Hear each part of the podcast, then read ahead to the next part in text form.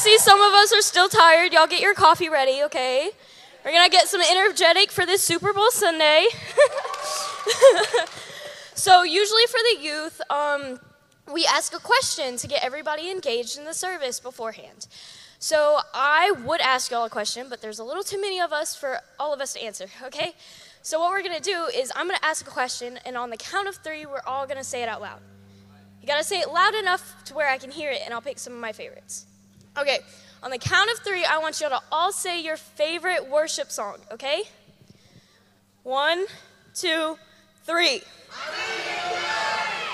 Okay, I didn't catch a single one, but that sounded amazing. It was like harmony over here. I don't know. Like some of y'all said the same one. I so I just want to welcome y'all and say welcome to Youth Sunday. We are so happy to see all these bright faces here this morning. Um, we hope you enjoy the service with our wonderful pastor. And um, Pastor Chris is going to come up and pray for us. Amen, amen. Listen, I'm excited that you're here. And if usually she has a sidekick, his name's Asa, he is sick this morning, running fever, along with my daughter and a couple other kids. So, y'all remember those that are sick? Um, usually I'd let, let um, Asa lead in prayer. So, I just wanted y'all to know that's what he does. Asa Starks. So, I'll be doing that for him. Is that cool? All right, let's pray. Dear Heavenly Father, we want to first thank you for this wonderful place that we come to worship you.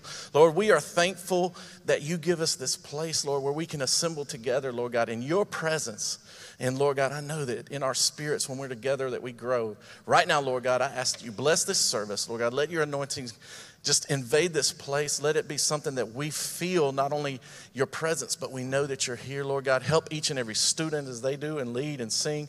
Lord God, let us follow what you have for us. Lord God, we love you, we praise you, and we thank you. In Jesus' name, and everybody said, Amen. All right, for now, I usually go to what we call minute mingle. And the reason I call it minute mingle is because I don't know if you guys noticed, but kids like to talk. And if I said we're going to go to just everybody greeting everybody, we would do it for 37 minutes. So I was like, all right, we're going to do a minute mingle. Well, there's a little bit more of us here today, so I'm going to do a two minute mingle. 120 seconds, okay? So for the next two minutes, go greet somebody, give them a high five, tell them you're glad to see them.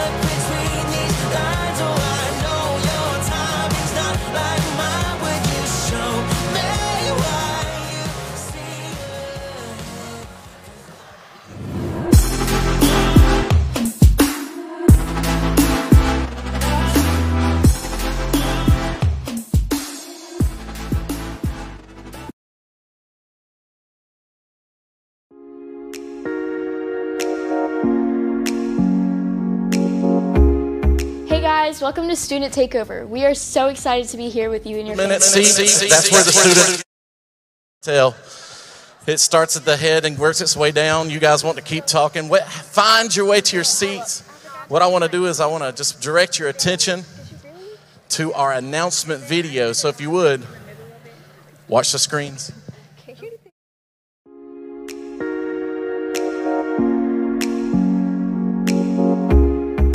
Guys, welcome to Student Takeover. We are so excited to be here with you and your family. We're here to do announcements, and the first one is on February 17th, there is a Mercer basketball game that you can enjoy with you and your family. See the info booth for tickets. On February 18th, we have our Awaken Parent Meeting. If you're going on the trip, we can't wait to see you there on February 18th. We also have flag football for youth versus staff and enjoy free hot dogs, but no service tonight because of this. On February 25th, we will have water baptism for you and your family to get baptized. So we would like for you and your family to join us. All this information can be found on ChristChapelMacon.com or our Instagram and Facebook at Christ Chapel Macon or even the best RCC app. Can't wait to see you at the game.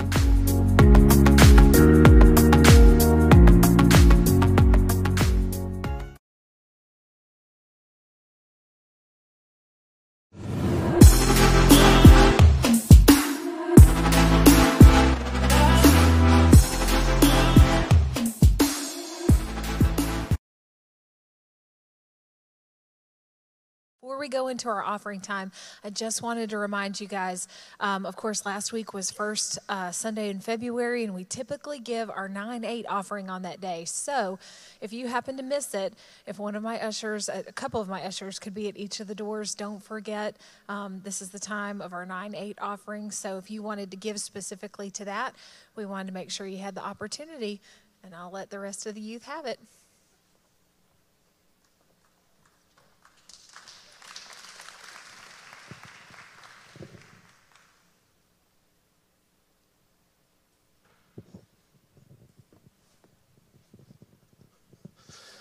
Now, for offering, this is what I've learned to do.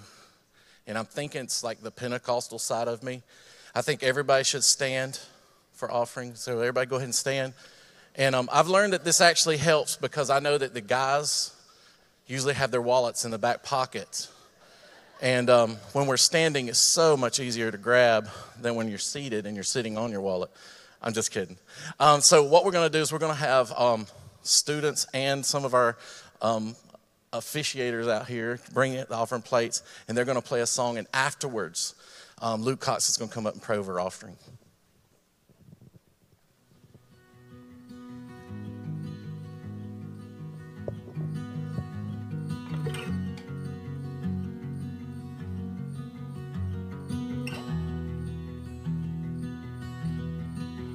All my words fall short. I got nothing new. How could I express all my gratitude? I could sing these songs as I often do. But every song must end, and you So I throw up my hands and praise you again and again.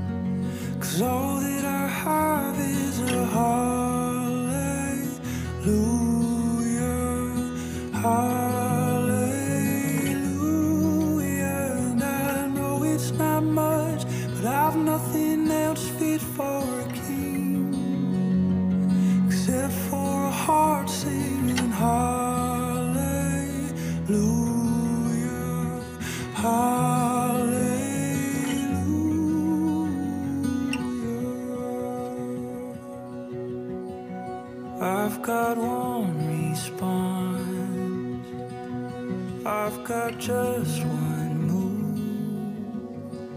Let's pray.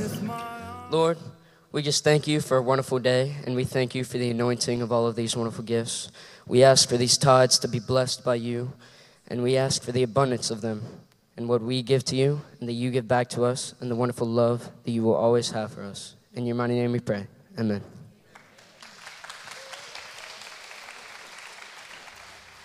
All right, stay standing, and uh, you can make your way back to the front. We're going to go into praise and worship. Just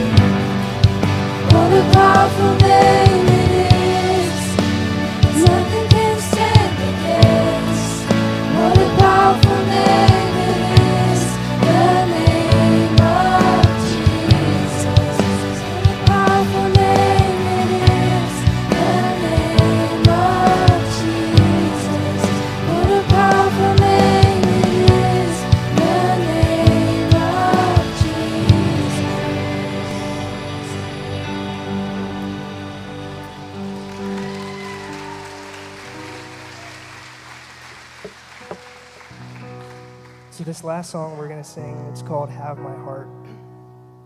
And it's a song about just surrendering everything in your life, everything that you have, everything that you wanted, giving it all to Jesus.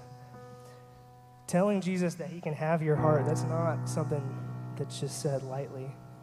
Yeah, that means Jesus, you can have you can have my plans, you can have my emotions, you can have my dreams. Everything belongs to you.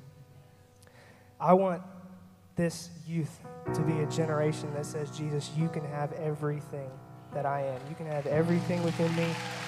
Jesus, you lead our lives. So, Jesus, as we sing this next song, I just surrender everything to you.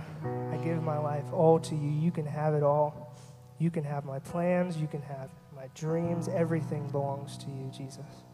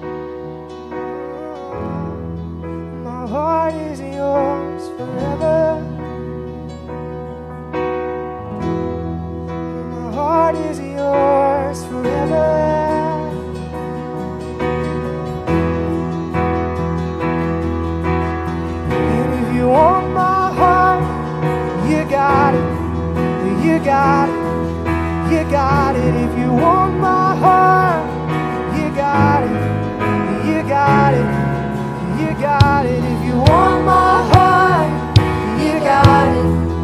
You got it.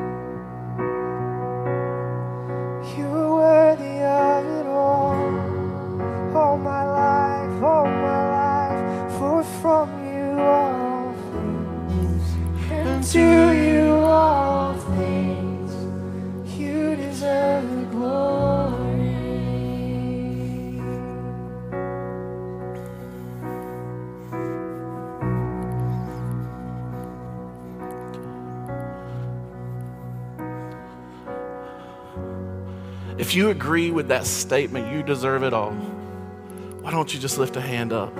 Say, I agree. I agree.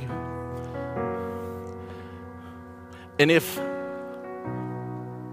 God is your king, he's your Lord, he's your Savior, why don't you put your other hand together and let's lift up a praise of worship. Dear Heavenly Father, we love you. We worship you. We praise you. God, we love you. Amen. What I'd love to do is I'd love to pray to seal this moment because I believe the Lord is here. I believe it. Dear Heavenly Father, we want to just thank you, Lord, for being in this place. The King of Kings, the mighty God, the Prince of Peace, Lord God. You take time to be with us, Lord God. Thank you for this worship team. Thank you for the anointings, the gifts, the talents that you've given them, Lord. Thank you. But Lord God, I ask also that you bless this service, bless this time together so that we, Lord God, can grow closer to you and be stronger in you, Lord God, and we can find you where we need you. Lord God, we love you, we praise you, and we give you all glory and honor. In Jesus' name, in Jesus' name, amen. Now, if you would, if you would, I want you to try to put your hands together so loud because this is our worship team for the youth group. They were nervous. Amen. Amen. They were, they were so nervous. So I'm, I'm happy that, um, that you guys did that for them. They, I know now they probably are going, thank goodness this is done, you know, because they were like, they were breathing heavy. And I don't know if you noticed this, but I actually was nervous for them too. Like, I don't know, is it, They're not my kids, but they feel like it on these days, if you know what I mean. You go ahead and have a seat. Students, thank you so much for coming up and joining with them. You actually made their night or their day because it's daytime. Thank you so much. I'm going to have to get the pulpit because I normally get the pulpit and I'm up here. So here I go. Just, just toss amongst yourselves. The devil's a lie. Go ahead, just discuss that. Be just a second. I'm coming.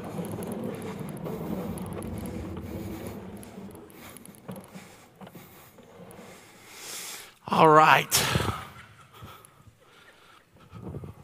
All right, all right, all right. Let me put my, my, my phone because you know how us young people are. Student takeover. All right, um, I want to first and foremost want to welcome you um, to Student Takeover. We have students involved in every aspect of the service today. If you don't realize it, we had greeters, we had people pray over offering, we had every one of the band members were students, the singers were I mean a youth, except for Joseph, he's getting old. And then in the back, we have students running sound, running, you know, working with lights. And then Charles took a vacation, which he loves cruises. So he's on cruise, and guess what? We have students running the, the, uh, the lyrics and the videos and all this good stuff. Isn't that awesome? I believe, I believe that our future is in pretty good hands if you look at this today's service. Considering that they've actually went pretty good. You know, we've hadn't had any hiccups. You know, my mic's working, which is awesome because it could go out any moment. You know how the devil is, he likes to rear his head. But I want to first of all thank the students, thank the worship team for doing all the hard work. They practiced two or three days just to make sure y'all could hear them. And, and I tried to like scare them pre, you know, like I'd walk behind them and be like, boo, and, you know, just to get them to loosen up. So hopefully that worked. But um, I'm excited to be here. Um, first, next thing I want to do is I want to thank Pastor. Pastor John, thank you so much for giving me the opportunity and the students the opportunity to be in the main sanctuary. Um, we do do this every Sunday night now, um, but to do it on big stage really means a lot to them. Um, we're investing, is the way I look at it, into the students of today. Um, what I would like to do is before I start is I'd love to pray for myself, and I would love for you to join me. Um, so if you would, let's pray. Dear Heavenly Father, I just want to come to you to thank you for this opportunity, Lord God. I know that standing before your people, Lord God, is, is a big task, Lord, and I know that, that it's, it, it needs to be looked on as, as something of that nature, Lord God. But what I know, Lord, is that I'm, I'm a terrible communicator. Lord God, I, I sometimes I say things I shouldn't. Sometimes I, I, I, talk too country, and there's just so many things, Lord God. But I know that, Lord God, if you can use a donkey, then I'm in pretty good hands. So I'm going to just believe that you are here. I give myself to you, Lord God, like the song says, if you can use anything, Lord, use me today to portray your word. And your anointing is what I ask for, Lord God. I, I don't want words to change, I want your anointing to change. Thank you. All right. Sorry, I get a little emotional when the Spirit's moving, I'm, you know, and it's here. Um, I want to share with you today because today is considered a big day for football. Everybody knows that today is the Super Bowl. And um, I know that we have two teams that have fought hard to get into a spot, one of those being the San Francisco 49ers, and the other is the Kansas City Chiefs. Now, who has the 49ers? Go ahead, put your hands together if you're a 49ers fan. Okay, all right. All right, and what about Kansas City Chiefs? Put your hands together.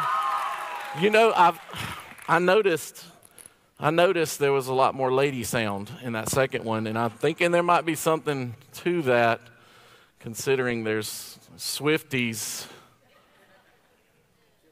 It's, I don't know if you noticed, but even our countdown video was a football one. Did you see one of the facts? It said Taylor Swift should be able to make it to the Super Bowl because Japan's 17 hours difference. I was like, why is that even in there? It don't matter. She's a singer. He's a football player. She don't love Jesus. I do. I mean, come on. Okay. Oh, I forgot to ask. Who don't care who wins the Super Bowl? Let's hear it. Oh, there's so many reasons that today's a big day, but I believe this is a big day not just for the players there, but for the team as a whole. You see, as I was preparing to speak today, I thought about the game and, and what it takes to get there, the preparation, the planning, getting things together so that things are organized. I mean, as I was doing my research, did you know that before any game is played, that there's work put in? You see, the owner of the team has to hire a general manager. And that general manager has to hire a coach. And that coach has to hire assistant managers, assistant coaches.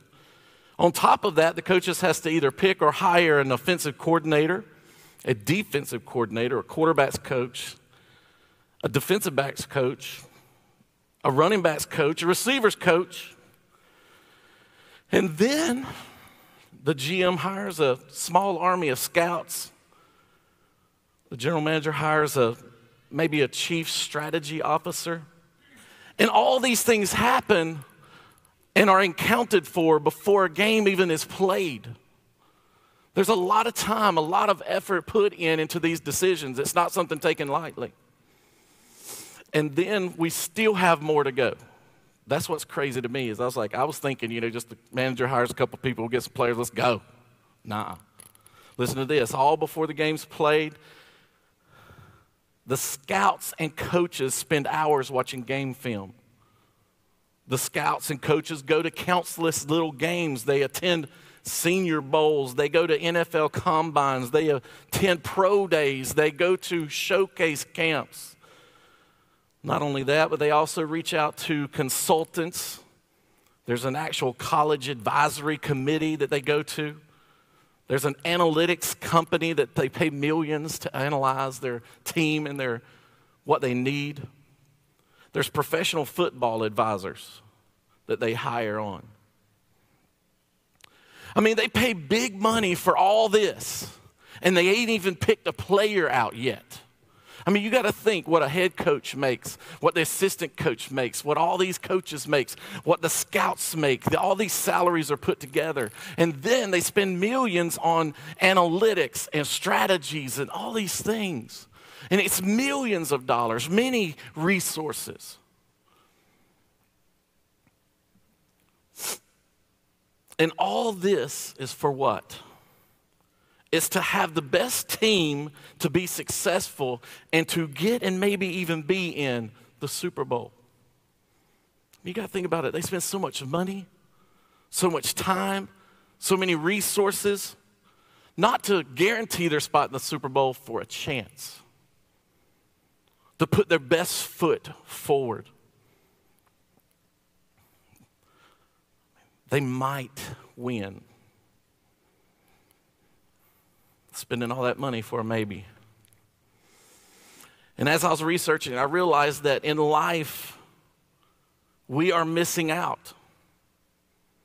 We should maybe implement similar strategies into our life. Well, what do you mean by that, Pastor Chris? I'm glad you asked. I know you didn't come here today for a football lesson or a lesson on how footballs are formed, but I believe that there is something that we as Christians can glean from this. I believe our lives are as important as any football game. I believe my life, in fact, I don't know if you do, but I believe my life's important as a Super Bowl. And I'm sure that you will agree with me that, that it's something we don't need to take lightly, really.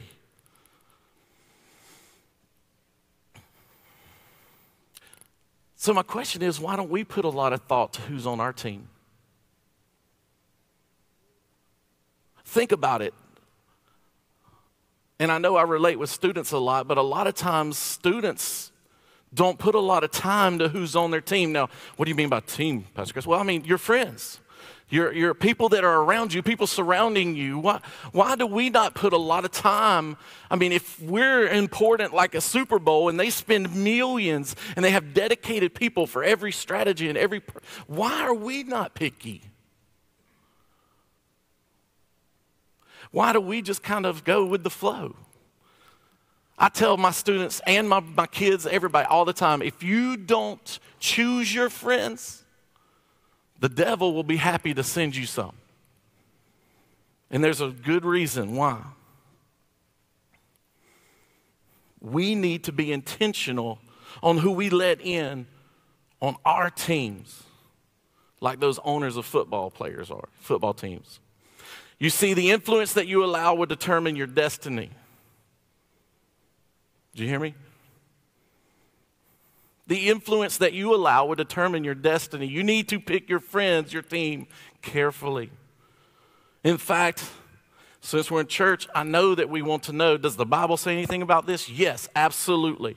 2 Corinthians 6:14 says this, don't team up with those who are unbelievers.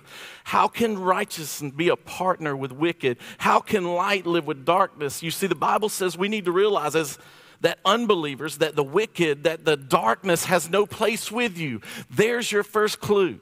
Now, I know a lot of people hear that scripture and they're like, this is for your relationship. And I agree.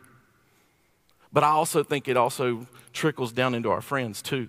Because I know right now that if you choose poor friends and poor people to be around you, then I can, you ain't winning the Super Bowl. In fact, if you show me your friends, I'll show you your future.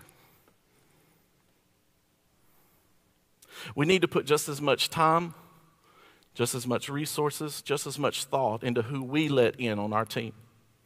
Well, how do you do this? Good question. Again, the Bible has something to say about this as well. I'm going to start off with Proverbs 11 14. It says this Without wise leadership, a nation falls. There is safety in having many advisors.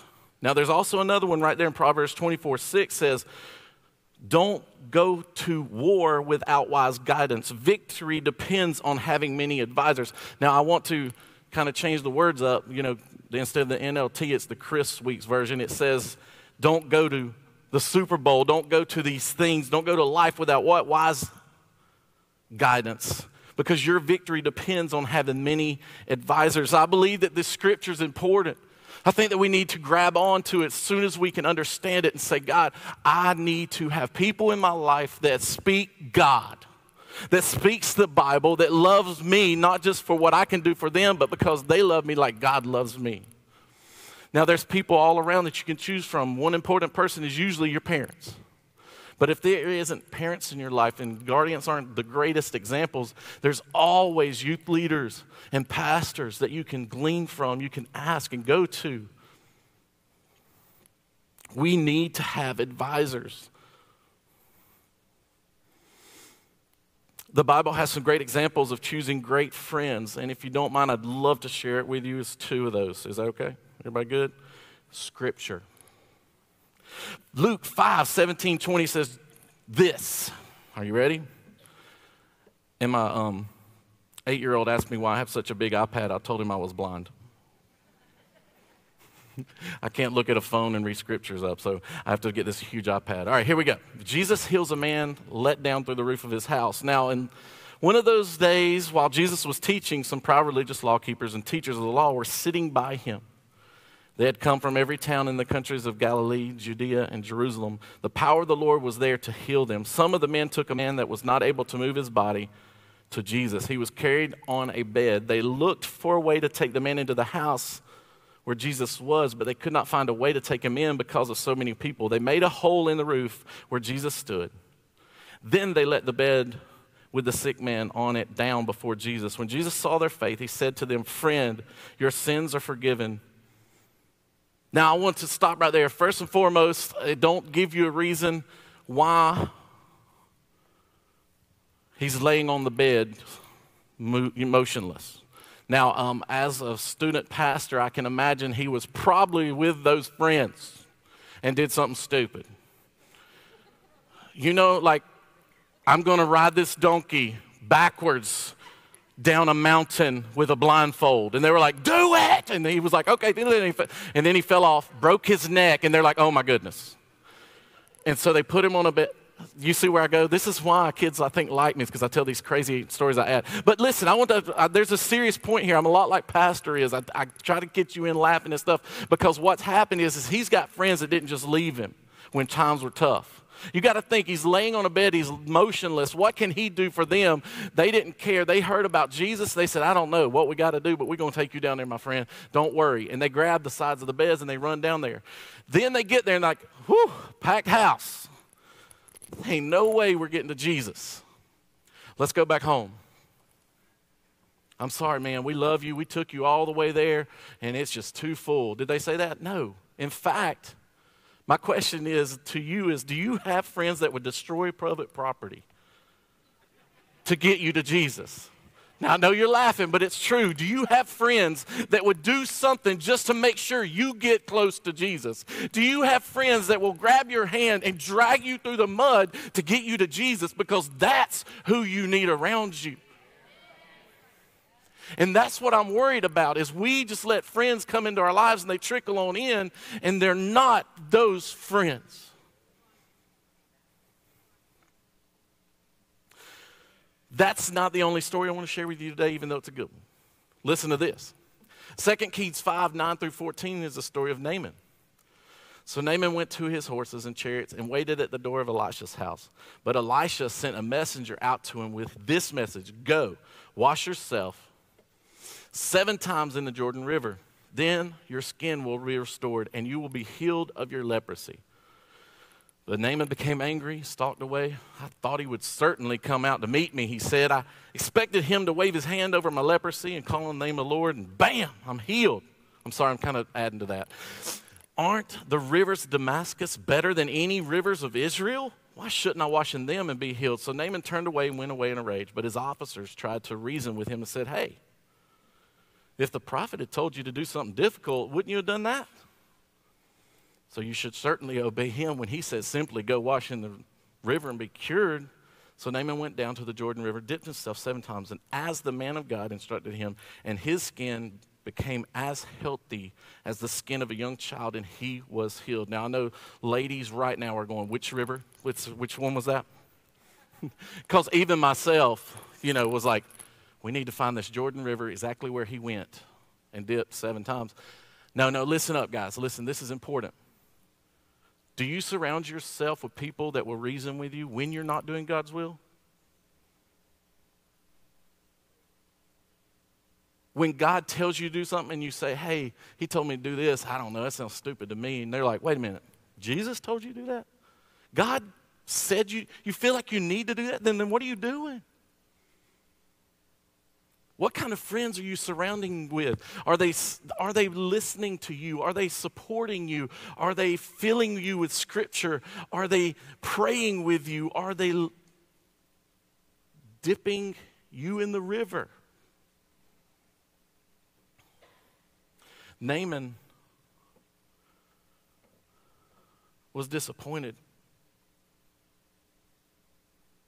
when the prophet said to go to the Jordan River which when he describes it, sounds like the old Mulgi.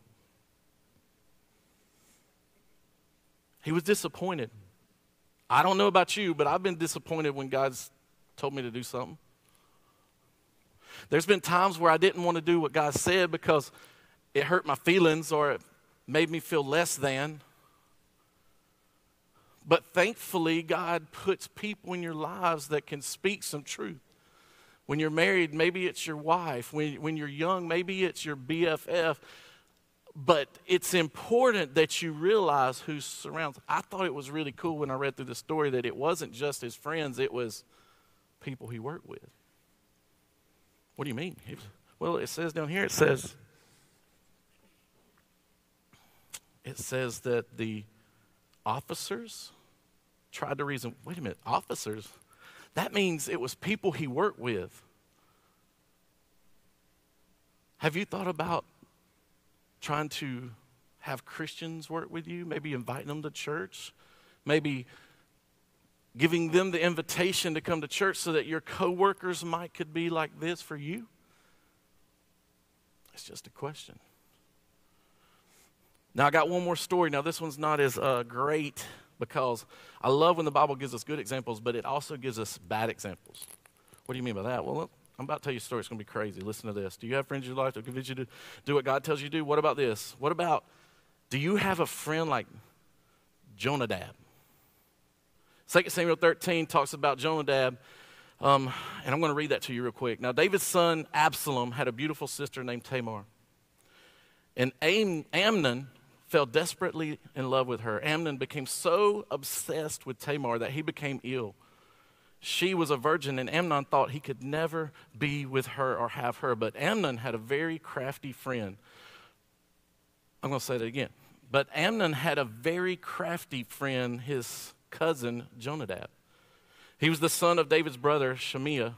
And one day, Jonadab said to Amnon, What is your trouble? Why should the son of a king look so dejected morning after morning? So Amnon told him, I'm in love with Tamar, my brother Absalom's sister. Well, Jonadab said, Well, I'll tell you what you do. Go back to bed and pretend that you're ill. And when your father comes to check on you, ask him to let Tamar come and prepare some food for you. Tell him you feel better if she prepares it and if you watch and feed you with her own hands. Now, I'm not going to go on with the story because it just goes on and on. It gets worse and worse. But what I do want to tell you about is that you can have ungodly friends.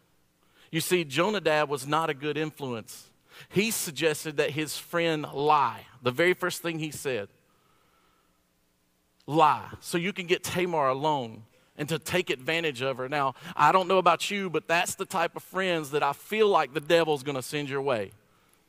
The crafty ones. There's a reason I read that twice. Because what happens is, is we, as carnal beings, we kind of like, mm, what now? I know y'all are the same way. When you hear some little bit of gossip, what do you do? What? I've caught myself doing it. Somebody be talking about somebody, what, what y'all talking about? What? What? And it's, it's, it's a natural response, but what happens is, is we have to realize when things are godly and ungodly. See, when that crafty friend, Jonadab, showed up and said, Listen, this is what you need to do. And you're like, What, what do I need to do? And he says, You need to pretend you're ill. As soon as he says that, you need to cut it short. Pretend I'm ill. What are you talking about? That is lying. I'm not that person. And get behind me, Satan. Because see, we like to entertain things because that don't sound that bad. Oh, pretend you're ill. Okay. Yeah, I can do that. I'm ill anyway. I, I'm lovesick.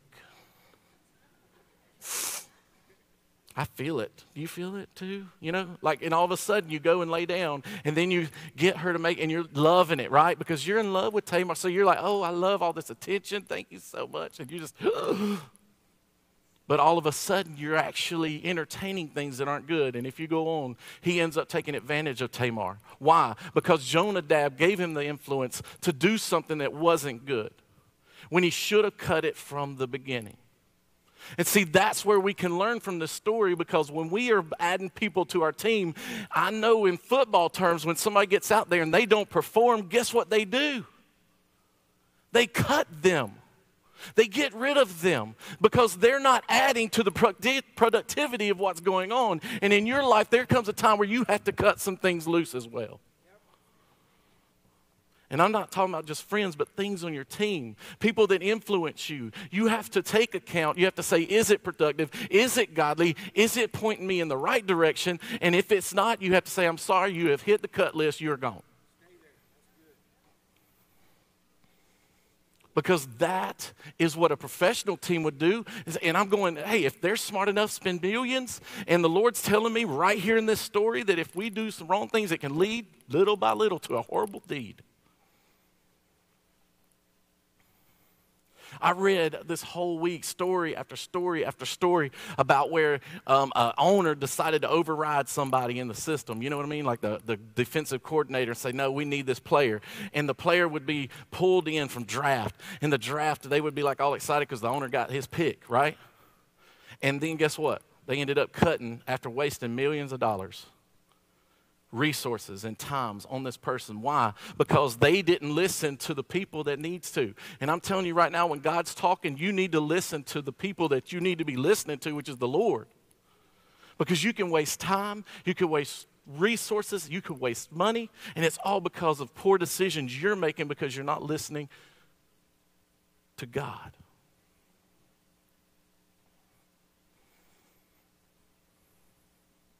You see, just like these NFL teams today, we're going to play a game.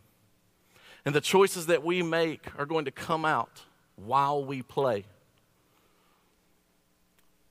In the NFL, they, they wonder did they make the right choice as quarterback? Did they make a good hire as a defensive coach? Did they take enough time to study film on other teams? You see, choices you're making is going to come out during your gameplay, during the time on the field.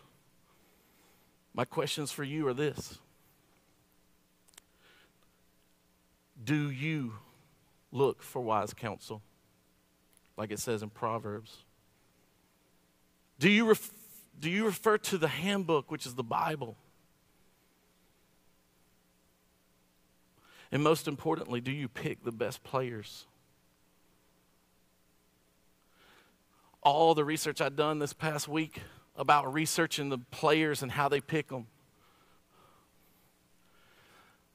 they find a place where they need something.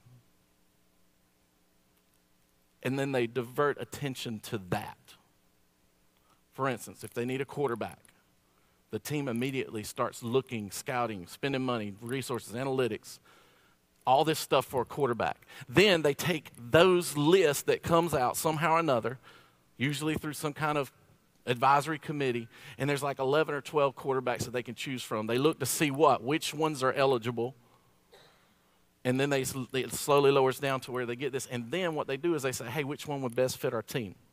Which one has got the best spread offense? Which one is the best at this offense? Which one is good at this kind of defense because this is the defense we face most of the time? There's so many things they ask. But what happens is they spend all this time and all this efforts on, on, on a particular thing when they see that they need that. Now let's go from the team to us. I don't know about you, but there's places where I'm the weakest. The devil can attack me the strongest. When I was growing up, I'm going to admit to you, I wasn't a big drinker. I don't relate with you, Pastor, on that. I, I seriously can count on one hand how many times I've had alcohol. Um, I wasn't much of a drug. Pro- I didn't do drugs except for you know, my, like Jason has heard me say before. I, I did have a drug problem. I was drugged to church. Every time the doors were open, they'd drag me in. That's the only drug problem I ever seen. But I had a little bit, and I'm being transparent. I had a little bit of problem with girls. I like blonde hair and blue eyes ladies. I'm sorry, green eyes, whatever, because her eyes change. Y'all think I don't know the color of her eyes? No, she wears a blue shirt her eyes are blue. She wears a green shirt, her eyes are green. And guess what? That was actually a prayer I put in my Bible when God, I had a youth pastor tell me. He said, Write down what you want in a woman watch the Lord make it happen. So I wrote down, listen to this. I want blonde hair, blue eyes, and then like four days later I put slash green, either one. And the Lord was like, Okay, I got you. She wears blue, she's gonna have blue eyes and green. Pastor, where am I at? Where am I going? Rabbit trail, I just lost it. All right. Oh, yeah, yeah, I got you. All right. So I didn't have problem with drinking, didn't have problem with drugs. Um, I really didn't have problem with lying because I found out early if I told the truth, it really helped. But I did like blonde hair, blue eyed girls, and the devil knows how they smell. They had to smell. You know, he had that down. He's like, I know to send her walk right by with a certain smell. And what was crazy is I knew I had that issue. Well, listen, just like that team knows they need a quarterback, well, if I know I have an issue, why don't I focus some of my time, my resources, and stuff and pray directly about that so that I'm not wasting my time and resources on a girl that's ungodly, that girl that's going to get me in trouble, a girl that's going to get all kinds of problems and I'm going to end up having to what? Cut her from the team when I can focus my resources. I can ask my pastor to pray. I can ask my youth pastor to pray. I can ask my mom, dad, what do you think about this girl? What do you think? Well, let me go to the right lineup over here at church because I know they go to church. There's things you can do that can help you line up your weaknesses so that you can be strong there as well. You just have to realize your, your weakness. And I'm telling you, when you do, you can say, God, I'm weak here. Help me. And He will. Just like when my kid asks for something, guess what I do? I help him. I'm not going to be like, no. I'm going to let you suffer on your own. I'm going to be like, yes, let me help you. And then I sprinkle a little help here and there. I don't know if you've ever seen somebody teach their kid to ride a bike. I've never watched a dad say, all right, we're going to get on here, take these trains off. All right, here we go. No, you see chunky people running beside a bike at 30 miles an hour going, you know, and you, they hold the seat.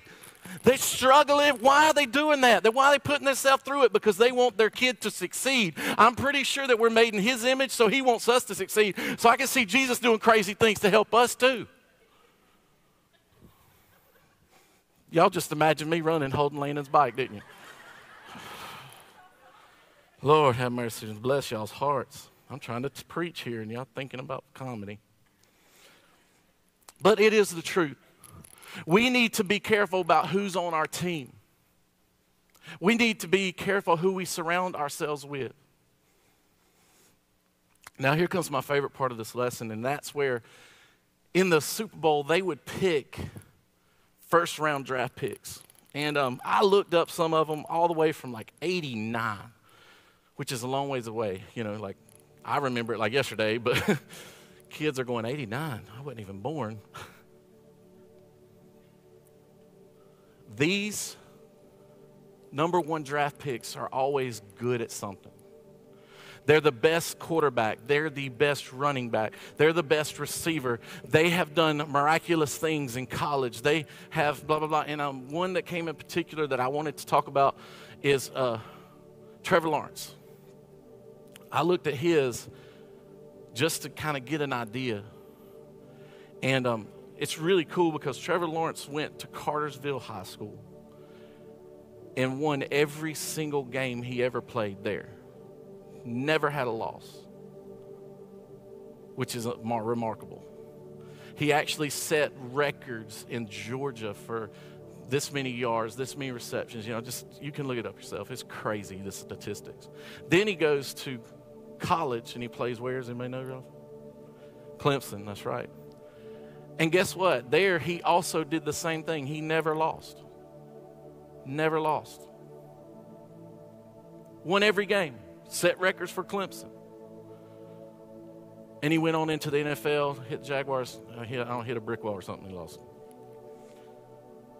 Which gives us the best example because even the most perfect quarterback in high school and college can fail, can lose. But I'm here to tell you about a player that I know you can choose for your team.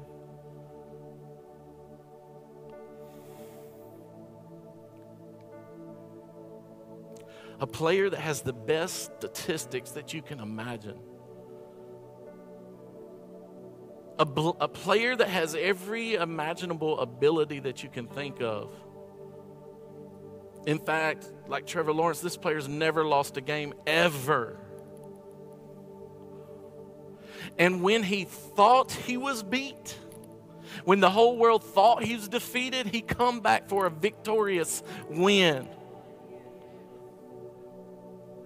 And he won that game by a landslide.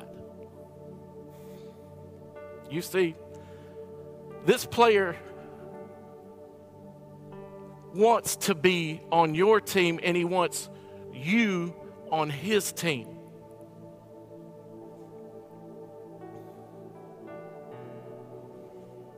You see, his name's Jesus.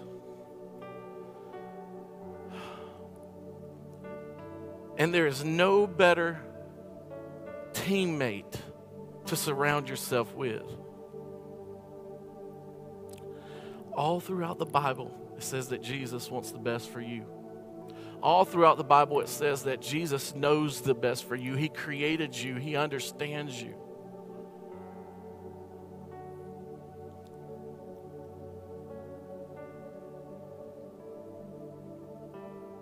He makes the best teammate. He's the best choice, hands down. So if you would, just, just close your eyes and bow your heads. I'll talk to you just for a second. What I want to do is I want to offer you a chance to abduct, to pick, to draft Jesus to your team. And the best way to do that, I've learned, is this way right here. Just if you would keep your head bowed and your eyes closed. If you're sitting there right now and you're going, Lord, Lord, I, I want you on my team. I want to be on your team. Who cares about my team? I want to be on yours, the winning team. If you're feeling that right now, what I want you to do is I want you to look at me. Just look up, catch eyes with me. Let me see your eyes. Amen. I see that. I see those eyes. One, two, three, four, five, six, seven, eight, nine, ten, eleven. Keep looking. I see you. 12, 13. Keep looking. 14. 15. Right now, there's 15 of you looking at me. If y'all would, go ahead and close your eyes and look back down. Now, listen, I want to tell you something. Romans 10, 9 and 10 says that if you confess with your mouth and believe in your heart, you are saved. Now, what's crazy is when you looked up at me and you saw me, you actually did one of this two part. You believed in your heart that you need that you need to be saved. So the only other thing, other option is we confess with our mouths. So what I like to do, this is kind of a student thing, but if you would do this with me, everyone in the building, because if you're saved, then you can shout this with me. But I'd love to say the sinner prayer with those 15 that said, I need to be on Jesus' team. And then I know some of you guys didn't look up, but you're thinking it. So if you would, everyone, repeat this prayer after me Dear Jesus, I'm a sinner in need of your grace. I know you died on the cross for my sins. Wash me with your blood. Make me whole. In Jesus' name, amen. Now, if you said that prayer, hold on. If you said that prayer, you done Romans 10, 9 and 10. You confess with your mouth and you believe in your heart. So you are saved. And I do know too that in heaven, when one comes to the saving knowledge of Jesus Christ, the angels rejoice. So 15, that means there's probably like a Holy Ghost hoedown going upstairs. So what we should do is probably join them by putting our hands together. Amen. Amen. Amen. I'm going to let Pastor John come up and close. Pastor John, would you come up and close for me? And remember, tell them no service tonight. Thank you, Chris.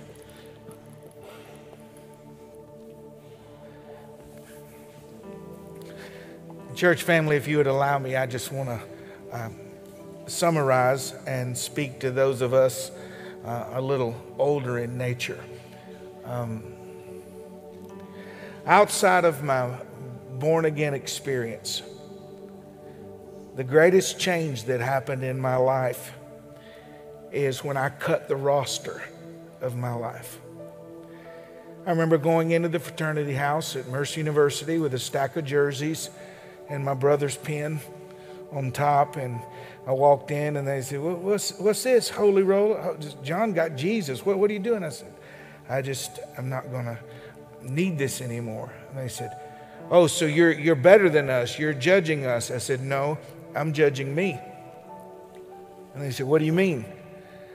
I said, I am stronger in my history with you than I am in my newness with Jesus. And in essence, I'm swapping teams. And I turned my jerseys in and put the little brother's pin on. And, you know, I had one or two that was kind of proud of me. And one of them patted the bar stool and he said, I give you six months. You'll be right back on this bar stool. That's 40 something years ago. 40 something years ago.